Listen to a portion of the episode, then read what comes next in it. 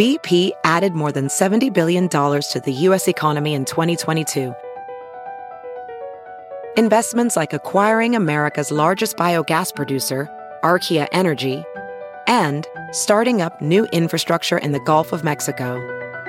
It's and, not or. See what doing both means for energy nationwide at bp.com slash investing in America. Have you heard you can listen to your favorite news podcasts ad-free? Good news. With Amazon Music, you have access to the largest catalog of ad-free top podcasts included with your Prime membership. To start listening, download the Amazon Music app for free or go to amazon.com slash ad-free news podcasts. That's amazon.com slash ad-free news podcasts to catch up on the latest episodes without the ads.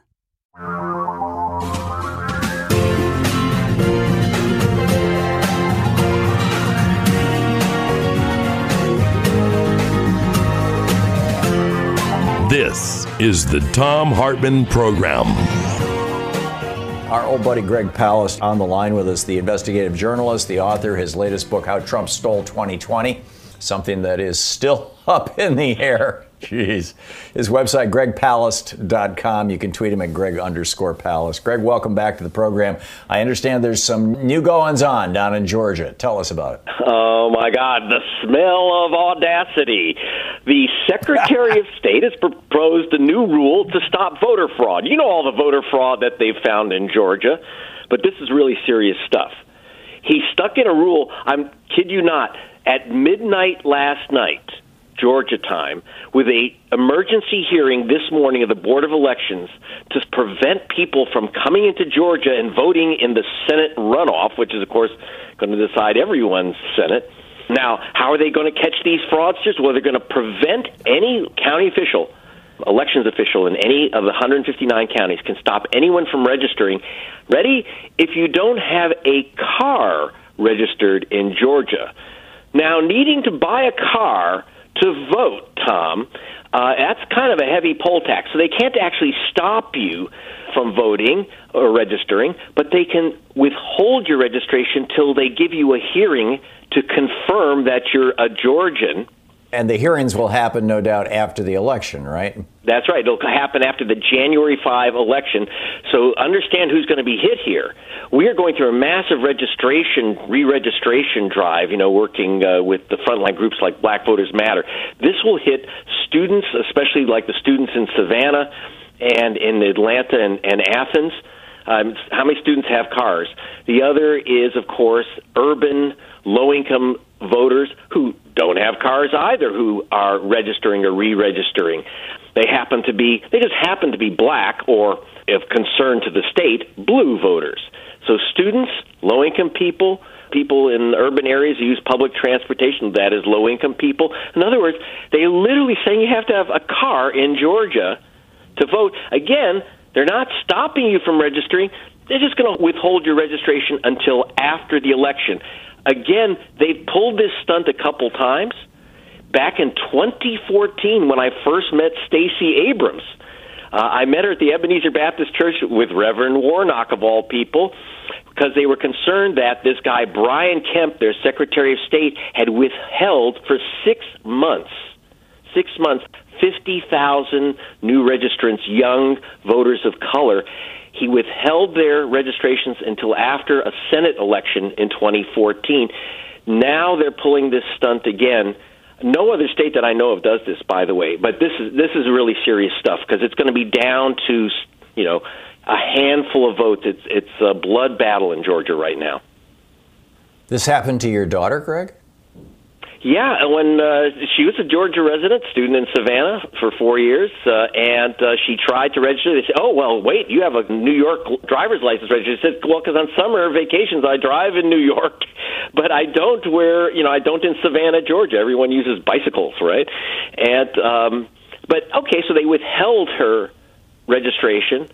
She had to fight them. So of course, a lot of her fellow students simply didn't go through the battle to get back to get on the voter rolls. She did, but you know, again, she missed an election, and this is January 5. The cutoff for registration is December 7. But Georgia has a rule that they don't put your name right on the voter rolls. They have to, quote, confirm confirm your residence. This is, you know, and now they're adding this new thing that they can withhold and say your residence isn't confirmed unless you have a car registered. And by the way, it says not only registered, but you will have had to have paid the registration tax. What does this have to do with voting except to knock out students, low income people, urban people, the blue people? This is mind boggling. Kemp has Yeah. done this before. How's this going to play out, Greg? I mean, I, I, I'm assuming that the NAACP or somebody is launching a legal. I mean, we got there's two weeks till the deadline uh, You're, for you're so telepathic, Tom. I just heard from the ACLU uh, and, and others and our lawyers. People have not noticed. Again, this was slipped in at midnight last night. They held hearings this morning, and they decided the Board of Elections at 8 a.m. this morning with the Secretary of State there. Oh, we actually don't even have to vote in this new. Um, we don't have to hold hearings. Our person on the ground there, Terry Manpearl, asked, "Do you have a single case of fraud of someone uh, coming in from out of state and registering? Do you have one case? This is going to knock out thousands of new voters. Do you have one case of fraud that backs this up?" She got no answer. I said, We don't have to have a hearing. We don't have to answer questions because the Attorney General, a Republican, has now said we can simply implement this rule. We don't even have to have a vote on it. It's really serious stuff, and they're sneaking it in without notice. That's why I'm shouting uh, about it on your program. Please, I'm still telling people if you're not registered, please check your registration, even if you think you are in Georgia. Cutoff is December 7th. And please do it now because if you have to go through a confirmation process, my friends, you're going to miss January 5. Yeah, and an easy way to check your registration is to go to iwillvote.com. That's the uh, website that the Democratic Party put up. That uh, you know, plug in your Georgia uh, zip code and it'll take you right to the Secretary of State's office. But are there other sites, Greg? I'm assuming you have information over at gregpalast.com. Uh, yes, at gregpalast.com, and we have, of course, the, the site that was launched by uh, Leo DiCaprio, um, SaveMyVote.org. SaveMyVote.org, and you can look up if you're on the Georgia Purge list, but it has a link straight to the Secretary of State's office to re-register if you've been removed from the voter rolls. That's our first concern, or go straight to the Secretary of State's office on that link to register if you're not registered. I'm telling you, especially if you are a student uh, and you don't, and now we know if you don't have a car, you better be uh, checking your registration or registering right now. But if you don't have a car, and like your daughter, you know, she doesn't have a car Yeah. and she's got a New York driver's license, even though she lives nine months out of the year in Georgia, which qualifies you for residence because she's going to Yes, college. she oh she Um, fought and won and voted. Yes. over the next two weeks, Stacey Abrams is, is trying to sign up as many people as possible. Are any of them going to be able to vote? You're going to have to fight for that vote. It's up to each county whether they're going to block you. I'm very, very concerned about this. So we don't know yet, but I'm on the phone with the lawyers, and we're not going to be silent about this. Yeah, good idea.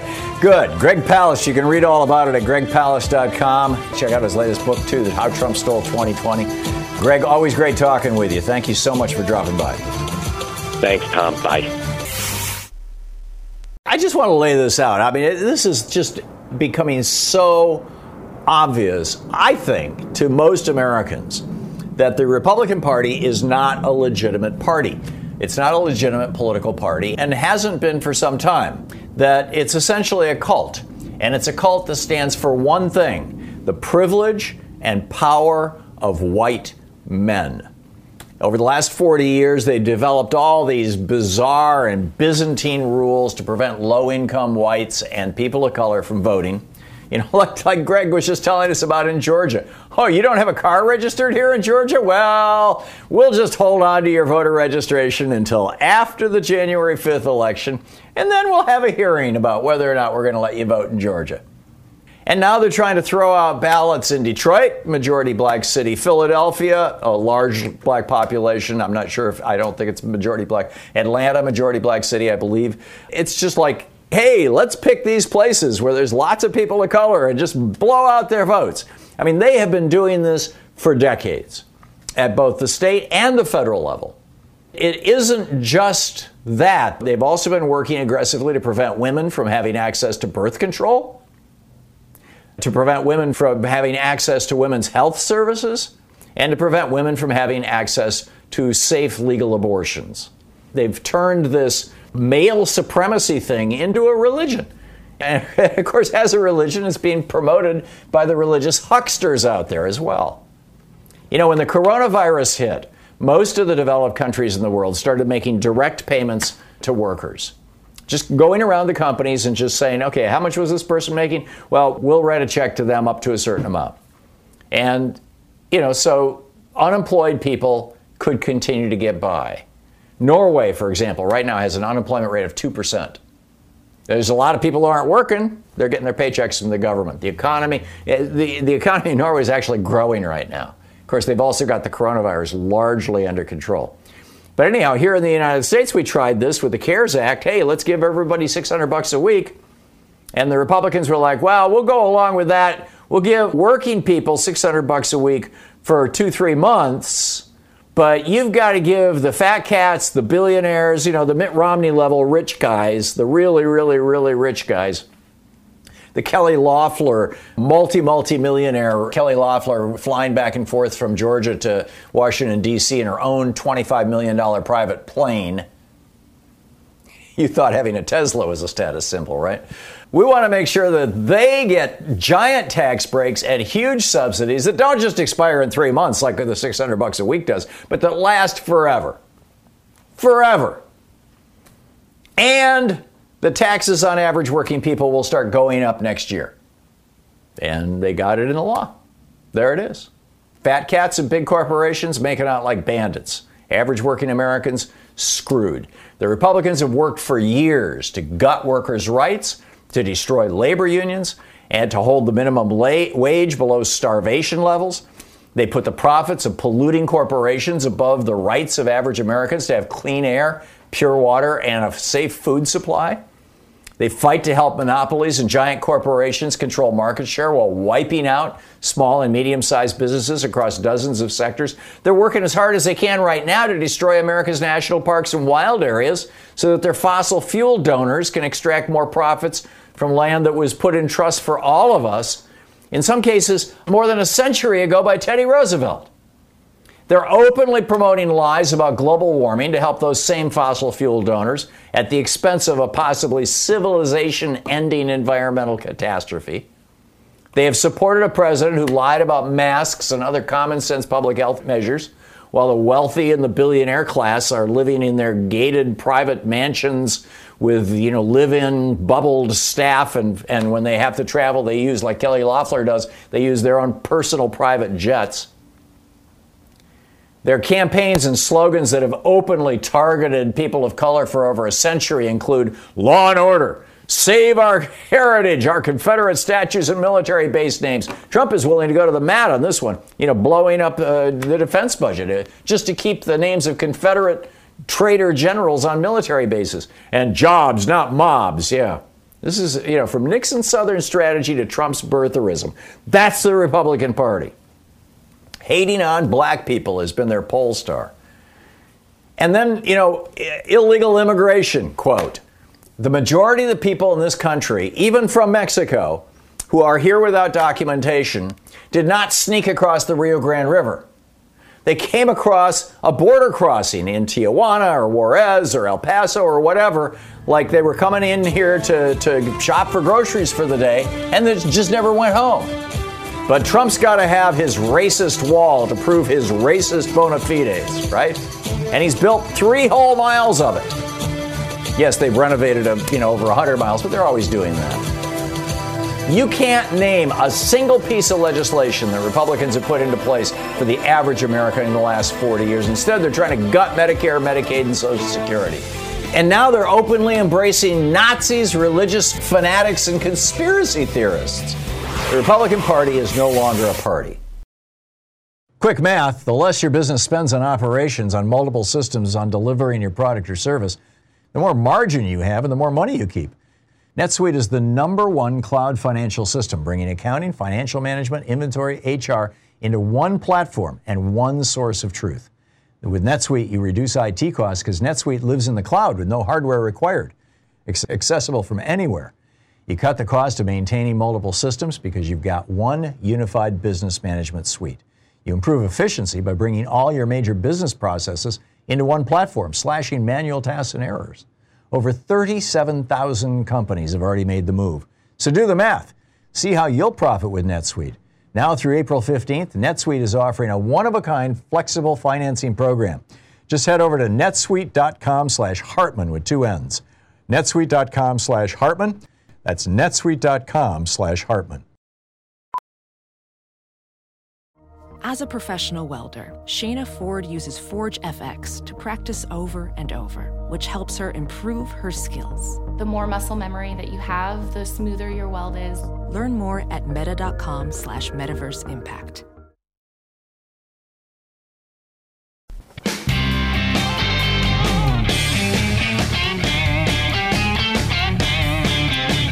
Thom Hartmann here with you. Even the vaccine czar. This is how bizarre it gets. They wanted to hire a guy to be the vaccine czar who was who was going to like oversee all this stuff, you know, with regard to the vaccine. Moncef Slaoui is one of the top scientists Operation Warp Speed. He's on the board of directors of Moderna, you know, which is taking a lot of money to develop a vaccine and has come out with one of these two. So they said, you know, if you want to be on this vaccine board, you've got to sell your stock so you don't have an obvious conflict of interest. And he said, well, I'm not willing to do that. And they said, okay, cool. We'll make you a contractor rather than a government employee so you don't, conflict of interest laws won't apply to you.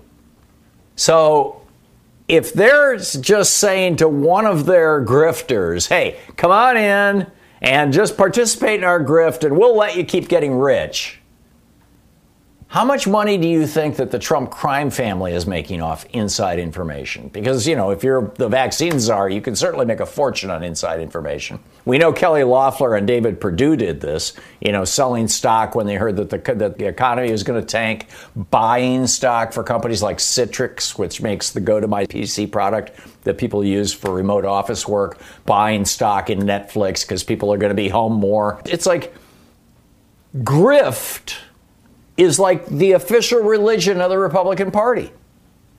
Randy in Ottumwa, Iowa. Hey, Randy, what's up? Fleecing the Republican Party, fleecing the states. I live in a red state, and I'm going to use that point of view. That in Iowa, we give about 80% of the federal taxes we pay comes back to Iowa. And it's similar to that, or a little bit less than that in Nebraska, similar to that of California and New York, New York. But I'm in a Republican state, a red state. It's Republicans that are being fleeced by this, giving this 20% to uh, states that are in the rears, like Mississippi, Kentucky, and stuff Kentucky. like that. Yeah. You touched my heart with this rant. The point I wanted to make was you fell short one step. That is redistribution of wealth. That is an antitrust issue with the Republican Party. So here it yeah. is, Republicans yeah, right. being fleeced by Republicans, and the Republican senators and Democrats are not coming home and being straight with their voting public. You got it, Randy. And they're redistributing wealth. Oh my God. Thank you, Randy. And welcome back to our Thom Hartmann University Book Club. Today we're reading from Devil's Bargain by Joshua Green, the subtitle Steve Bannon, Donald Trump, and the Storming of the Presidency. This is from the afterword, the very last chapter. It's titled Kali Yuga, which in uh, Hinduism is when the earth goes into a phase of destruction. In the shell shocked aftermath of the election, President Obama, looking shaken, appeared in the White House Rose Garden to deliver public remarks intended to project a sense of calm, a sense, really, that the basic stability of our country remained intact. Sun is up, Obama said. I know everybody had a long night. I did as well. Had a chance to talk to President-elect Trump last night about 3:30 in the morning, I think it was, to congratulate him on winning the election. End of quote. The next day, when the two men appeared together in the Oval Office, it felt as if the world had slipped through the looking glass. Trump quickly named Bannon his chief White House strategist. Republicans controlled every branch of government. With Trump's ability to defy every political norm, anything seemed possible. Who could argue otherwise after what had just transpired? And yet, within days of his inauguration, Trump's White House was plunged into chaos and scandal from which it has not recovered and may never. Bannon, the imaginative reconceiver of U.S. politics, hung streams of paper listing, listing, Trump's promises from the walls of his West Wing office. His strategy, as always, was to launch furious attacks, this time to, quote, shock the system, end quote, and rapidly reorient the federal government in a more nationalist direction. He called this, with what I took to be intentional irony, a shock and awe approach to asserting Trump's power. But Trump's flurry of activity quickly ran into problems. There was his executive order, sprung a week after his inauguration, banning immigrants from seven majority Muslim countries, which set off nationwide protests and was blocked by the courts. His firing two weeks later of National Security Director Michael Flynn for contacts with the Russians. The collapse of his first major legislative initiative, a bill to repeal Obamacare his firing of FBI Director James Comey, and the swift descent of the West Wing into a viper's nest of backstabbing and leaks. This quick turn toward a crack up was hardly unforeseeable or even altogether surprising, but it contrasted sharply with the success of a candidate who had dominated his opponents, shaped news coverage, and shown himself to be all but impervious to the forces that overwhelm other politicians. Bannon, whose wild gambits in the campaign had invariably paid off, seemed to run out of magic tricks when Hillary Clinton was no longer a target. The government wasn't as malleable to Trump and Bannon's aggressions as the Republican Party and the cable news channels had been, and they found themselves consistently thwarted and undermined by the courts, by right wing hardliners in Congress, by their own inexperience and Trump's errant tweets, and by the bureaucracy they were now overseeing. The crises these failures precipitated in the White House cost Bannon much of his influence and soon threatened Trump's presidency. While it's still early in his term, the possibilities Trump's most ardent supporters once imagined for his presidency already seem to be mostly foreclosed. I think there are three main reasons why Trump's administration has so quickly fallen into disorder and confusion. Number one, Trump thought being president was about asserting dominance. Just after he'd locked up the GOP nominations, Trump said something to me that crystallized his view of politics and explains, to my mind, much of his subsequent difficulties. Quote, I deal with people that are very extraordinarily talented people, he told me. I deal with Steve Wynn. I deal with Carl Icahn. I deal with killers that blow these politicians away. It's not even the same category. This, he meant politics. This is a category that's like 19 levels lower. You understand what I'm saying? Brilliant killers. Trump was equating politics with business and the presidency with the job of being a big shot CEO, a killer. He filled the upper ranks of his administration with people of a similar mindset Gary Cohn, Wilbur Ross, Steve Bannon, aggressive, domineering men accustomed to getting their way by dint of their position. None had government experience, nor did many others in the West Wing. So none anticipated the problems this approach to governing would cause. Trump's self conception as the all powerful apprentice boss blinded him to a fundamental truth of the modern presidency that the president needs Congress more than the Congress needs the president. Trump's domineering instinct served him poorly, since most members of Congress are secure in their jobs and accountable mainly to their own constituents. And it backfired disastrously when Trump fired Comey after he refused to submit to a pledge of loyalty to his boss. Number two, Trump ran against the Republican Party, Wall Street, and Paul Ryan but then took up their agenda. Populists often struggle to govern, but Trump scarcely attempted to lead the populist revolution that he promised. In May, he told me he would transform the Republican Party into a workers' party. But while he kept voicing populist shibboleths, the legislative agenda he took up was the standard conservative fare pushed by Paul Ryan. During the GOP primary, Trump has shrewdly sensed its weak point Ryan's desire to finance tax cuts for the rich by cutting programs like Social Security and Medicaid harmed the party's white blue collar base. Trump told me he'd made this point to Ryan directly. He said, quote, there's no way a Republican is going to beat a Democrat when the Republican is saying we're going to cut your Social Security, and the Democrat is saying we're going to keep it and give you more. The book is Devil's Bargain by Joshua Green. You're listening to the Thom Hartmann Program. Exposing the con in conservative. Stick around.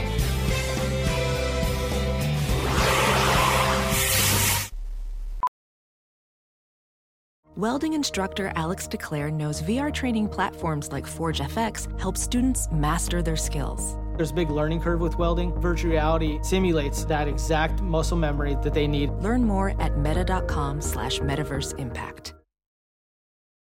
As you write your life story, you're far from finished. Are you looking to close the book on your job? Maybe turn a page in your career? Be continued at the Georgetown University School of Continuing Studies. Our professional master's degrees and certificates are designed to meet you where you are and take you where you want to go. At Georgetown SCS, the learning never stops, and neither do you. Write your next chapter. Be continued at scs.georgetown.edu slash podcast.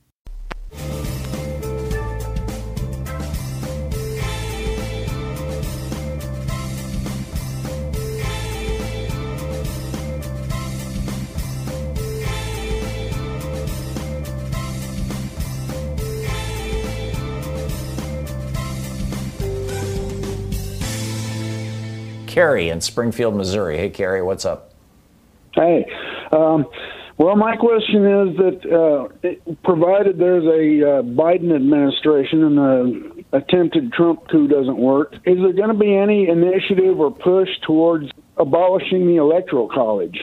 There's two ways to abolish the Electoral College. The first is by a constitutional amendment. And in 1977, the uh, House of Representatives was three votes short of making that happen it would have passed the mm-hmm. Senate, which is pretty amazing. I mean, that's it was a totally bipartisan thing. Everybody was like, "Hey, this thing has been around for 240 years. It was originally put into place largely because it took five. It, it could take a week for news to travel from from remote states, you know, from from uh, northern New Hampshire or southern Georgia to Washington D.C.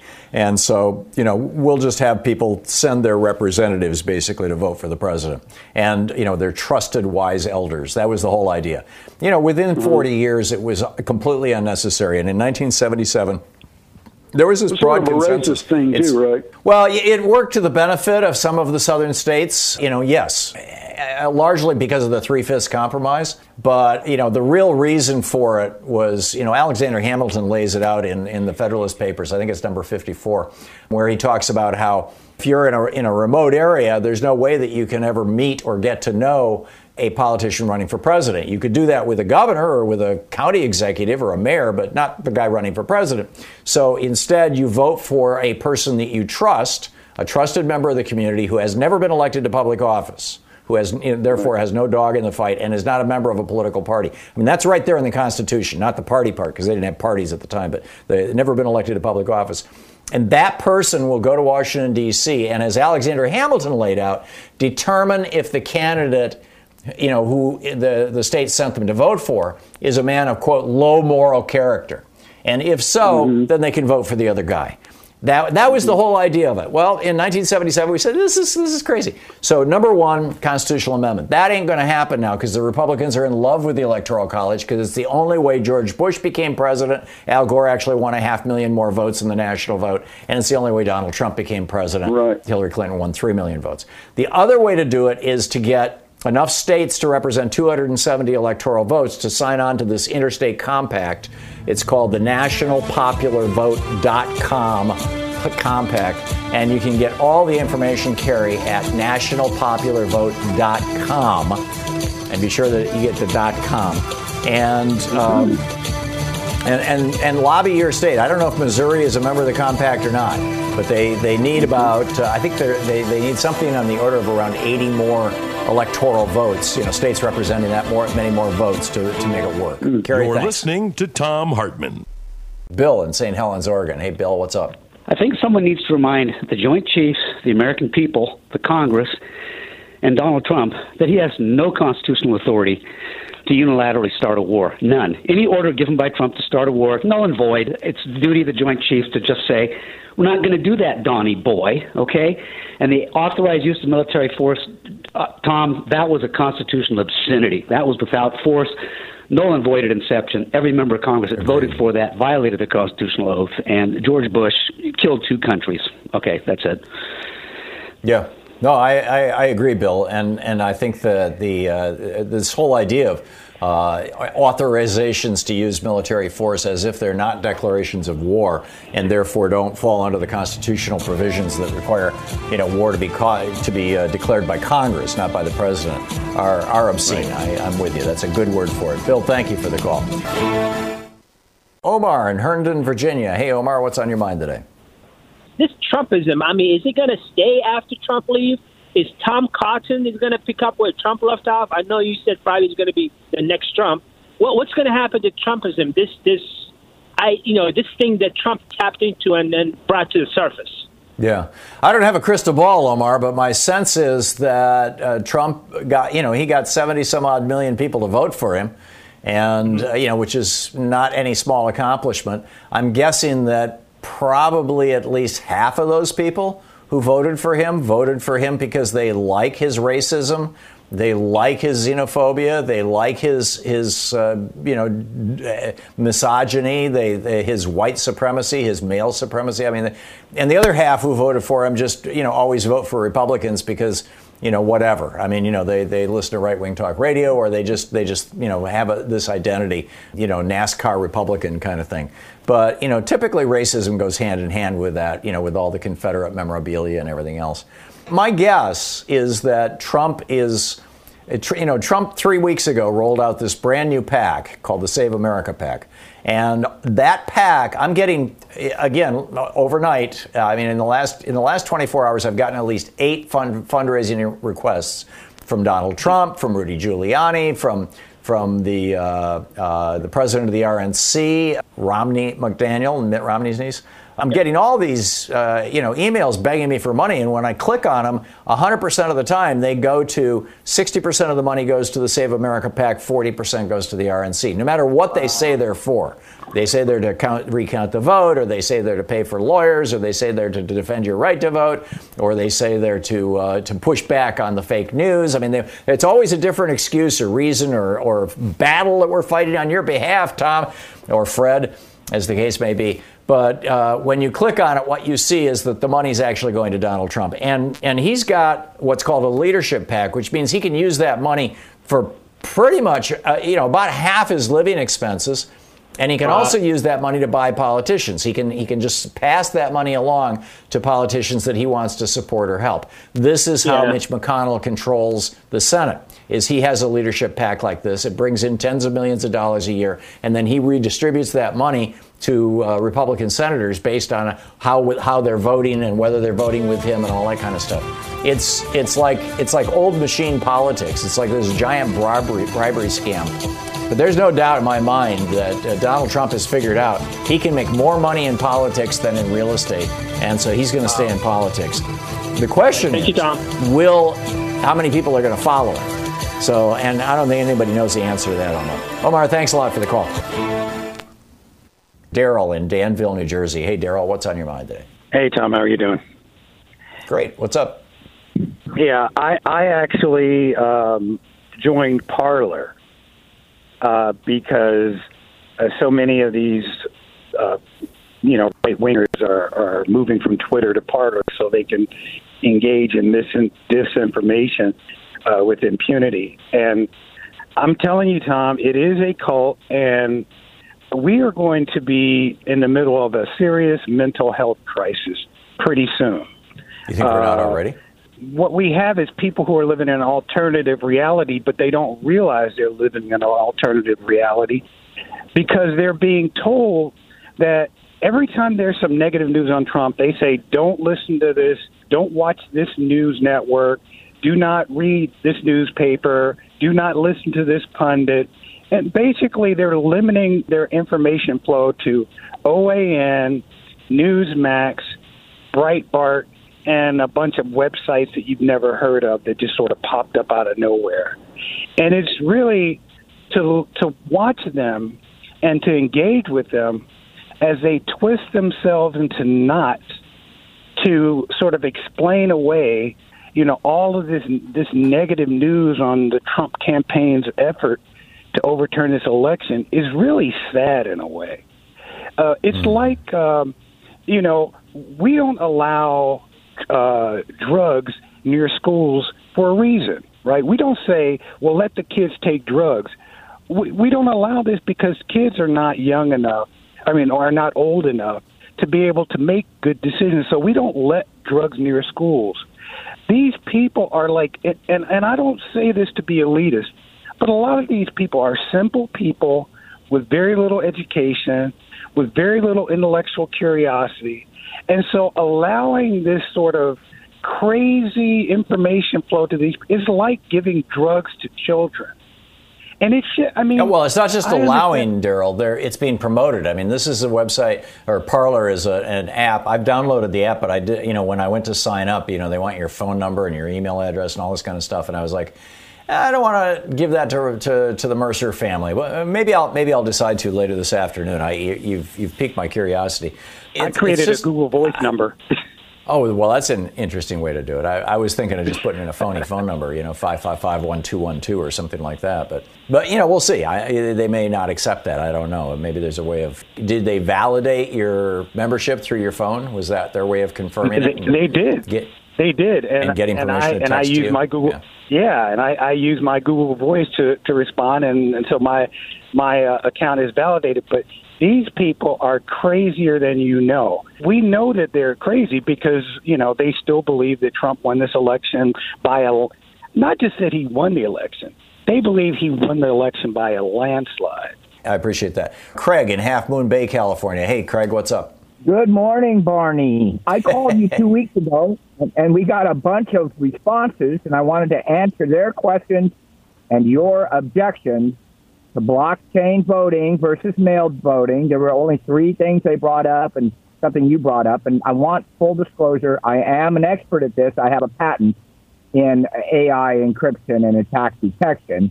I've written a lot of software. So may I proceed with three objections and questions they brought up and you brought up?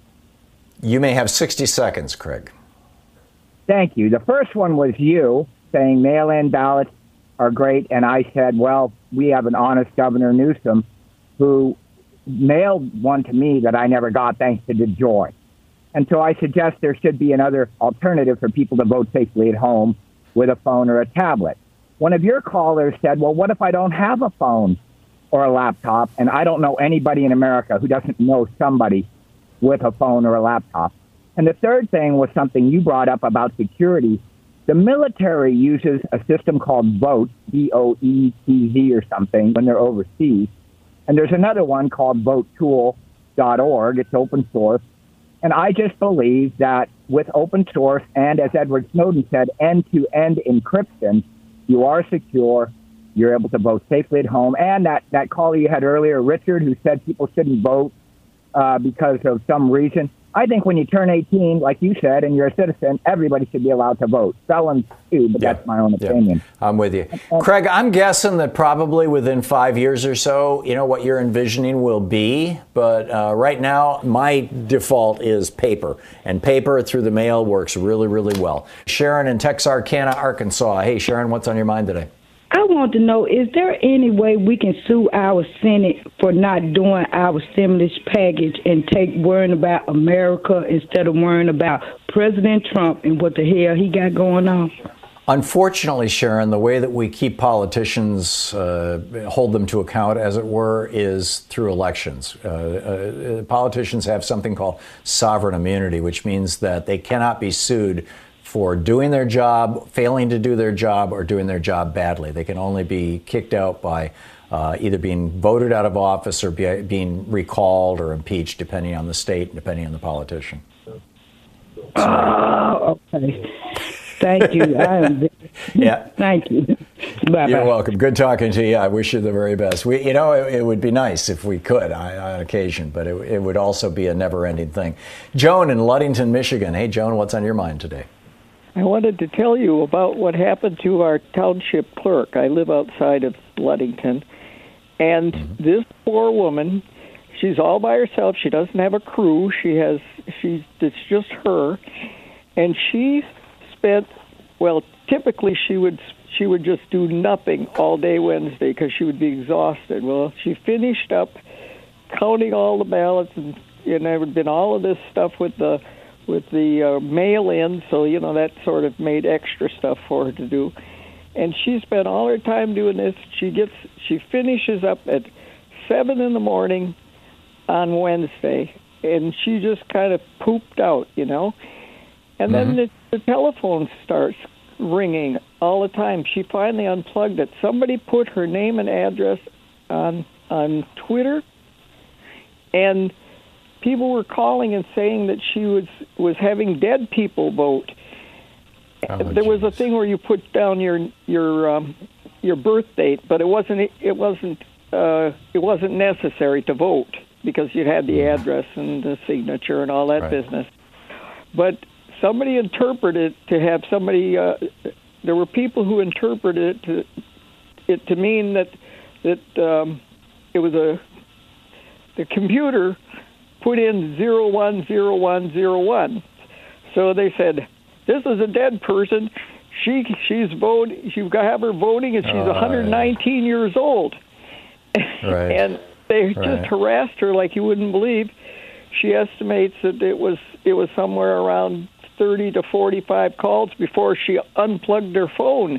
They absolutely drove her crazy, and they were accusing her. And she said what was really stupid about the whole thing was that that they won in a landslide. Wait till you hear what the landslide was. Uh, hmm. Trump Trump uh, won a 1,472 votes, and Biden won 1,054 votes. So you see, he was winning by he was winning by a landslide, and hmm. and she. This is a good Republican lady. Why would she do this? There's yeah. just no sense to it, and they just about drove her crazy till she pulled the till she undid her phone. Yeah, I, I couldn't. So I couldn't believe it. It's there you know uh, Trump in that. his yeah Trump and his flailing about trying to keep from going to prison next year. Um, and losing his empire because once he's no longer president, the banks will start foreclosing on him. They're not going to do it while he's president. Um, but he's looking at the, you know, he's going to lose everything, and his kids are going to lose everything. And I mean, this this ultimate grift of running for I president of the United States. Four hundred million dollars in debt. oh, that's that's what he personally guaranteed. He's actually a billion dollars in debt that we know of and maybe more. Oh, wow. I mean, this guy has been living on borrowed money for a long, long time, pretending that he's a rich guy. And and before that, he was living on his daddy's money. He's a, he's a failure. He's always been a failure. He's never been a competent businessman. You know, all he does is is uh, you know he uh, con people. He's a professional con man, and the con is coming to an end, and he's not happy about that at all. So anyhow, Joan, I got to move along, but I'm so sorry to hear that story. Please give our very best to your to your uh, your local town clerk there, and and. Uh, it's another cautionary tale. I mean, this is, you know, Donald Trump is spinning this stuff in order to try and keep out of jail. And there's a lot of people who are t- believing it, who are taking it seriously. People who otherwise might be good people. Uh, not all of them, obviously, but some of them. Anyhow, Tom in Albuquerque, New Mexico. Hey, Tom, what's on your mind today? Oh, yeah. Um, I, I wanted to applaud your um, continuing discussion of um, Trump supporters, what makes them tick, uh, and, and you're used to the word fascism. Um, I, I think that's totally spot on. Um, I just had three quick observations. Uh, I read an article in uh, Sunday's Times. I don't know, it was on the front page and about I think the title was how these people aren't ready to give in or they don't want to heal and the Democrats and then what you said about Kasich a minute ago sort of underscored that.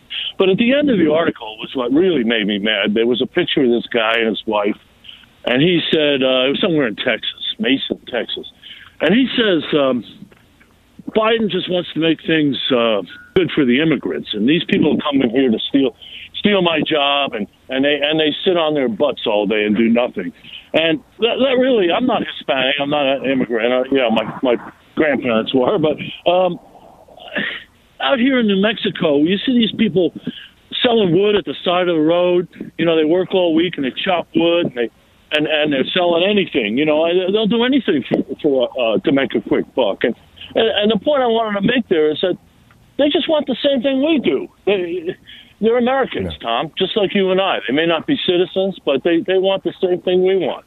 Um, the other point, uh, you know, since really got me. Well, if angry, I could just speak to that, Tom, very, very, very briefly. Um, we yeah. do. I, I, I, to to a certain extent, I, I agree with some of the concerns. You can't, if you're going to have uh, a, a labor system in a country, you have to be able to control the supply of labor. And so, okay. uh, yeah, yes, we're a country of immigrants. Yes, historically, about a million people a year become U.S. citizens. They immigrate to the United States and become U.S. citizens. Trump has radically cut that back. And yes, we've got about somewhere between you know 10 and 15 million people in the country who are not citizens, um, many of whom are working. The, the problem is that prior to the Reagan administration, the burden was on employers. If an employer hired somebody who was not a citizen, in order to exploit them, in order to be able to pay them crap wages, uh, knowing that they couldn't, you know, retaliate or anything like that, the employer would go to jail. Mm. Reagan changed that with the with the with the immigration reform that happened during the Reagan administration. Reagan made it so that the immigrant goes to jail and the employer skates. And as a result of that, you now have I don't know if it's still going on, but it was certainly going on four years ago. Um, you had meatpacking plants in the upper Midwest advertising in Spanish in newspapers in Mexico for employees. And the mm-hmm. reason that they were doing that was because they want, you know, they wanted to get rid of the unions. Being a meat packer used to be a really well-paid job.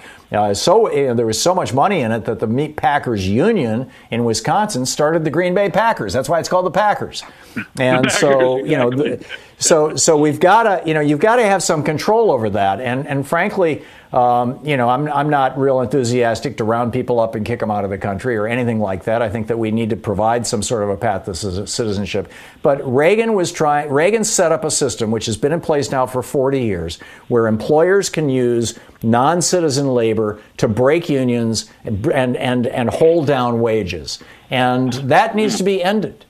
That needs to be ended. We need yeah. to go back to throwing employers in jail when they violate those laws, like every other developed country on earth does. I lived in Germany for a year. I, it took me six months to get a work permit to be able to live in Germany mm. and draw a paycheck. Mm-hmm. I've worked in Australia. It took me three months to get a work permit in Australia, and that was just to give speeches that I got paid for, you know, for a three week mm. period. So you know, you. Uh, we need we need to have something like that. But you it, but you don't have to go crazy racist talking like that. Anyhow, well, Tom, yeah, back to you. You've got right. thirty seconds. Uh, oh yeah, and don't imply that they um you know that they don't work. You know that they don't want to work. But uh, oh, there's people who work their asses points. off. yeah, uh, and then some. But uh, two other quick points. We were watching TV a couple of weeks ago, and so one of those Trump trains, you know, where people driving around in their um, mm-hmm. um, pickup trucks with their guns and their yeah, the flags. wannabe ISIS guys. Yeah, and my, my wife sits up and she says, "You know where I saw this before? Argentina, 1979. What does that tell you, Tom?" Yeah, and, and we also you know? and we also saw it in Iraq as ISIS was taking over, and you'd see these guys coming through in their caravans of pickup exactly. trucks with their giant ISIS flags and their and their uh, AK-47s. Yeah, spot on, Tom. That's that's exactly what it is. You're looking at fascism at the ground level. Joe in East Longmeadow, Massachusetts. Hey, Joe, what's on your mind? Why doesn't Trump want to give up the transfer of power to Biden? And what's he got to hide? He's afraid of going to jail as long as he is president under this Justice Department policy that the Nixon Justice Department came up with back after Nixon was taking bribes from Jimmy Hoffa and from the milk lobby. The Justice Department said you can't prosecute a sitting president. Then they got reconfirmed or reaffirmed by the Bill Clinton Justice Department when the Republicans were talking about prosecuting Bill Clinton for lying about Monica Lewinsky. So as long as he's president, the Justice Department can't investigate him or prosecute him. When he leaves the White House, they can, and that's what he's worried about, in my opinion, John. The Senate, they're living high on the hog, and we're living in the ditches. Why is yeah. that? Well, that's Mitch McConnell. He's he's worth hundreds of millions of dollars, and he doesn't really care about anybody who's not. They used to refer to the Senate as the Millionaires Club. The wealthiest members of the federal government are in the Senate. Most of them, the vast majority of them, are Republicans. Uh, probably the largest exception to that is Dianne Feinstein. But by and large, you know, the your really rich dudes or people are the well, Kelly Loeffler, you know, the senator from Georgia. Her husband owns the New York Stock Exchange. Talk about big bucks. But still, she see, feels that she has to trade on inside information, which is just disgusting. You know, that's what's going on, Joe.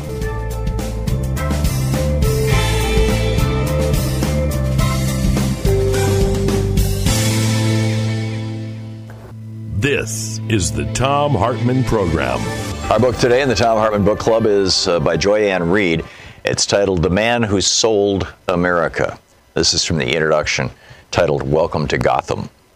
To truly understand Donald Trump, you need to have lived in New York City in the 1980s and 90s when his businesses and marital escapades were a tabloid staple. Or maybe you just need to have grown up on Batman. Gotham City, which the brooding billionaire Bruce Wayne polices as his vigilante alter ego, is an exaggerated dystopian send up of old New York. It's filled with over the top villains who, like Batman, possess no actual superpowers, but get by on their cleverness, their ostentatious wealth, and their ability to wreak havoc on the urban landscape.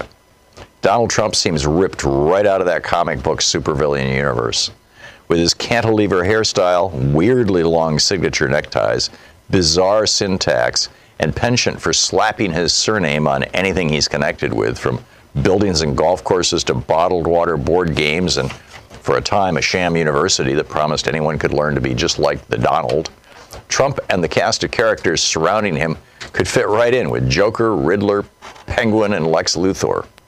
Trump has existed on the outskirts of American celebrity and popular culture for the lifespans of most Americans under the age of 40. He made cameos in movies like Home Alone 2 and on TV shows such as The Fresh Prince of Bel Air. He was in the guest chair on The Phil Donahue Show and The Oprah Winfrey Show, and he performed mock fights with World Wrestling Entertainment Chairman Vince McMahon on multiple episodes of WrestleMania. He even pretended to buy WWE's lucrative Monday Night Raw franchise in an elaborate ruse in 2009, which tanked the entertainment company's stock price, prompting Trump to quickly pretend to sell it back for twice the price. Despite his history of housing discrimination against black tenants and his full ad in the 1980s, full page ad in the 1980s calling for a group of black and brown teenagers to be put to death for, the, for a gang rape they didn't commit, Trump managed to work his way into popular mainstream, mainstream popular culture.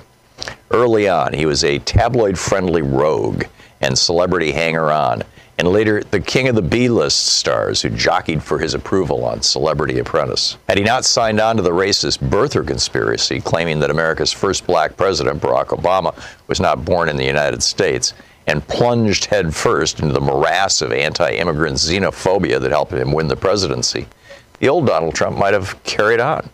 He may have remained a cultural gadfly that peculiar brand of celebrity whose views on everything from geopolitics to the Oscars are sought out for no particular reason other than that he is famous and quotable. But Donald Trump did become president, and so here we are. As a candidate, Trump offered Republicans the taste of the celebrity status that Ronald Reagan had given them, something normally reserved for Democrats. That's what attracted Sam Nunberg, the 38 year old political advisor who toiled on Trump's warm up attempts at a presidential runs and on the real presidential deal until he lost a war with Trump campaign manager Corey Lewandowski and was fired in the summer of 2015. Nunberg says Lewandowski saw to it that old racist posts on his Facebook page surfaced. He later apologized for those posts. And though Nunberg readily says that Trump screwed him, he claims he'd vote for him again in 2020 because Trump has delivered on Republican policies and judicial nominations. I knew our campaign wasn't doing well when I went into our restaurant after he announced, Nunberg said. The TV was on CNN and he was on and people were watching. These were people who normally wouldn't give a S word, but they were watching him. Trump wasn't just another politician doing a TV hit. He was an American mogul, an entertainer, Nunberg said. And he wasn't rich from making microchips or selling stocks. It was from building, construction.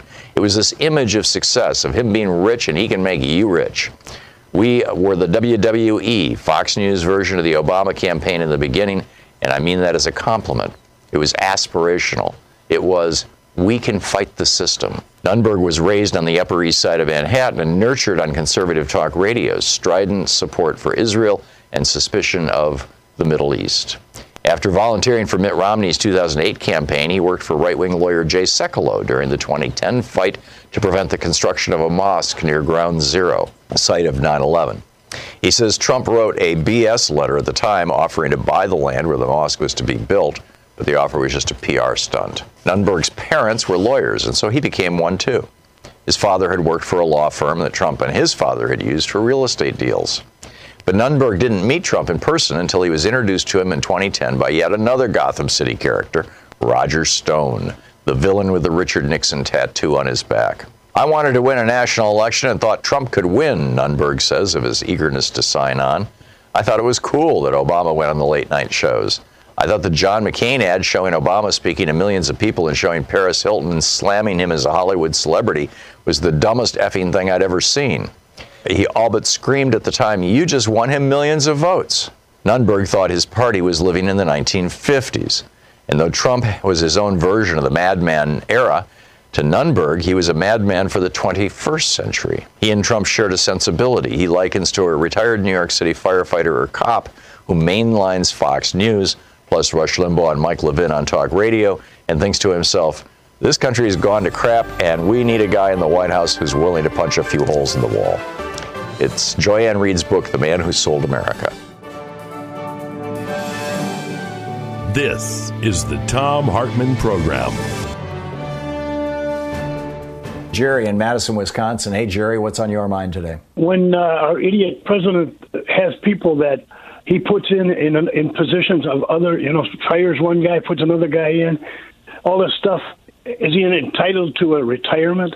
I mean, would we have to pay for his retirement when? Oh, that's a good question, Jerry. I don't know the answer to the that. people he I'm- puts I'm, in. I'm guessing it. Yeah, I'm guessing it depends on the position whether you know there are benefits associated with them. There are uh, four or five thousand, as I recall, political appointee positions in Washington D.C., and those will mostly go when Donald Trump goes. Um, the thing that concerns me, though, is that he has been installing people in civil service positions. He's he's been firing people who are have lot, a lot of seniority in agencies or pushing them out, and then replacing them with Trump toadies or science deniers over at the EPA, for example. He'll put in you know science denying scientists or global warming denying scientists. And, and putting them into civil service positions. And once you're in a civil service position, you're basically, you know, it's like being a union member. You've got, you've got protections and you can't be fired unless you commit, you know, some horrible crime or demonstrably can't do your job. And so Joe Biden is going to have a mm-hmm. hell of a job over the next four years pulling like, you know, carrots out of the garden or weeds out of the garden, pulling these civil service people out that Donald Trump has been burying, embedding in EPA, in Homeland Security, in the Interior Department, in in uh, the CDC. I mean, he's just he's just been sprinkling them all over government and using that that the power which Republicans have always hated of civil service in order to make it even harder to get rid of them. That's my biggest concern. But in terms of pensions and benefits, I, I just don't know. I don't, I don't the answer. I'm sorry. Dennis in Pinetop, Arizona. Hey, Dennis, what's on your mind today? I'm a disabled veteran, so is my brother. We're Vietnam era. We were drafted off the city streets of Flint, Michigan as an ex Vietnam era combat paratrooper and as an ex city cop. I know for a fact that based on probable cause, the commander in chief can be arrested for dereliction of duty and or uh, conspiracy to commit treason, which would, of course, uh, tagline into uh, all the other people from uh, McConnell to Mnuchin. But um, Who does the arresting? does- I mean, the Justice Department back during the Nixon administration came up with this rule, and this was when they were looking into Nixon's crimes. Uh, and so, of course, it was Nixon's Justice Department. That uh, the Justice Department, the federal prosecutors cannot build a case. They can't even investigate the possibility of building a case against a sitting president. And then that got reaffirmed when Bill Clinton, during the Monica Lewinsky time, had his Justice Department come up with, you know, a legal opinion uh, doubling down on that. I disagree with both of them. I think they're completely wrong, but that's it's not the law, but it's the policy of the Department of Justice. So if not federal prosecutors, uh, you know, directing the FBI, who does the arresting, Dennis?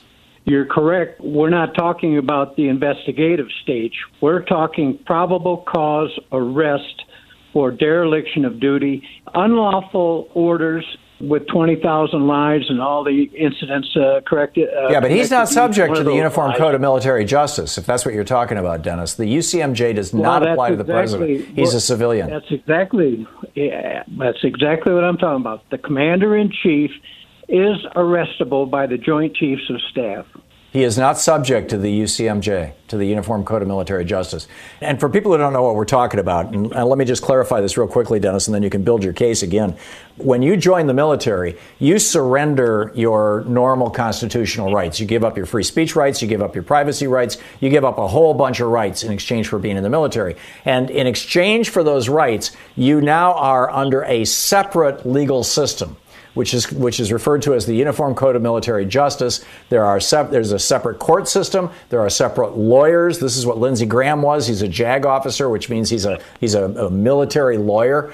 Um, it's a completely different system. But the pre- the whole idea of making the president the commander in chief of the military uh, at the founding of this republic was to have a person who was not in the military and was not subject to military discipline be to have a civilian overseeing the military um, to provide balance. You know, because the problem was pretty much every military coup is done by the military.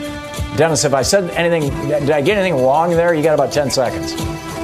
Yeah, no, you did. You did not say anything wrong. Uh, uh, I believe that the inspector general has the ability to, uh, in conjunction with the Joint Chiefs of Staff, to take him into custody.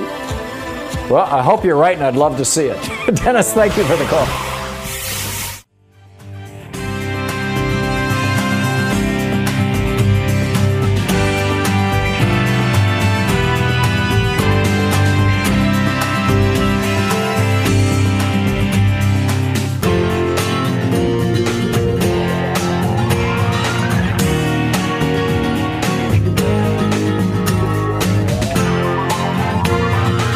Been listening to Thom Hartmann.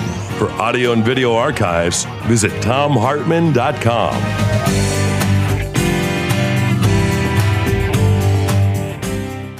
Look around. You can find cars like these on AutoTrader, like that car riding your tail. Or if you're tailgating right now, all those cars doubling as kitchens and living rooms are on AutoTrader too. Are you working out and listening to this ad at the same time? Well, multitasking pro, Cars like the ones in the gym parking lot are for sale on AutoTrader. New cars, used cars, electric cars, maybe even flying cars. Okay, no flying cars, but as soon as they get invented, they'll be on AutoTrader. Just you wait. AutoTrader.